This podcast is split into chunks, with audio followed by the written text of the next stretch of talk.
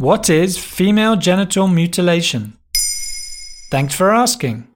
Female genital mutilation, or FGM, is an operation whereby some or all of the external female genitalia are removed for traditional reasons. Procedures vary across the world, but most commonly the clitoris and labia are cut off using a blade. FGM is illegal in many countries, but still common across the world. In 2016, UNICEF estimated that at least 200 million women in 30 countries had been subjected to the practice during their lives. FGM is usually carried out by an older woman, taking on the role of circumciser. The cutting may be done with or without anesthesia, often using a non sterile item like a knife, razor, pair of scissors, piece of glass, or fingernails. The circumciser partially or completely removes the clitoris, and sometimes the inner labia too. In some cases, the outer labia are sewn closed, with the vagina only open for sexual intercourse when the girl is older. FGM is most commonly practiced in sub Saharan Africa and the Middle East. In countries like Somalia, Guinea, and Djibouti, it's estimated that over 90% of women between the ages of 15 and 49 have been subjected to FGM.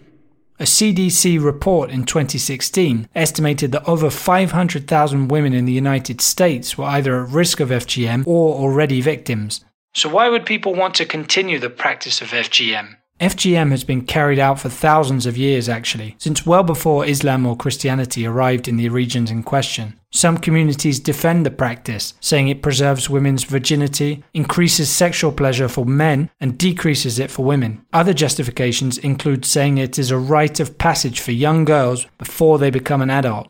So it's a bit like circumcision for men, then. On the traditional side, yes, but FGM has much more serious consequences than circumcision, which is comparatively harmless. Women undergoing FGM can be at risk of dying from hemorrhage due to the procedure. Other risks include intense pain, loss of sexual pleasure, urinary retention, incontinence, and PTSD. More widely, the practice implies a rejection of the idea that young women should have freedom of conscience and freedom of choice. International organizations and most countries in the world recognize that FGM is a terrible and unjust practice. But it's difficult to totally defeat traditional customs using the law alone. The struggle against FGM relies mainly on education and information. In the USA, 35 of 50 states currently have anti FGM legislation in place. Meanwhile, the Transport for Female Genital Mutilation Act of 2013 made it illegal to transport a girl outside of the country in order to perform FGM on her. That's a practice known as vacation cutting. Medical solutions do exist for women having already undergone FGM. Since the early 1980s, surgeons have developed clitoral reconstruction techniques, helping to reduce pain as well as obstetrical and urological problems. In 2018, Congolese doctor Denis Mukwege was awarded the Nobel Peace Prize for his commitment to fighting sexual violence against women. There you have it. Now you know what female genital mutilation is. In under three minutes, we answer your questions.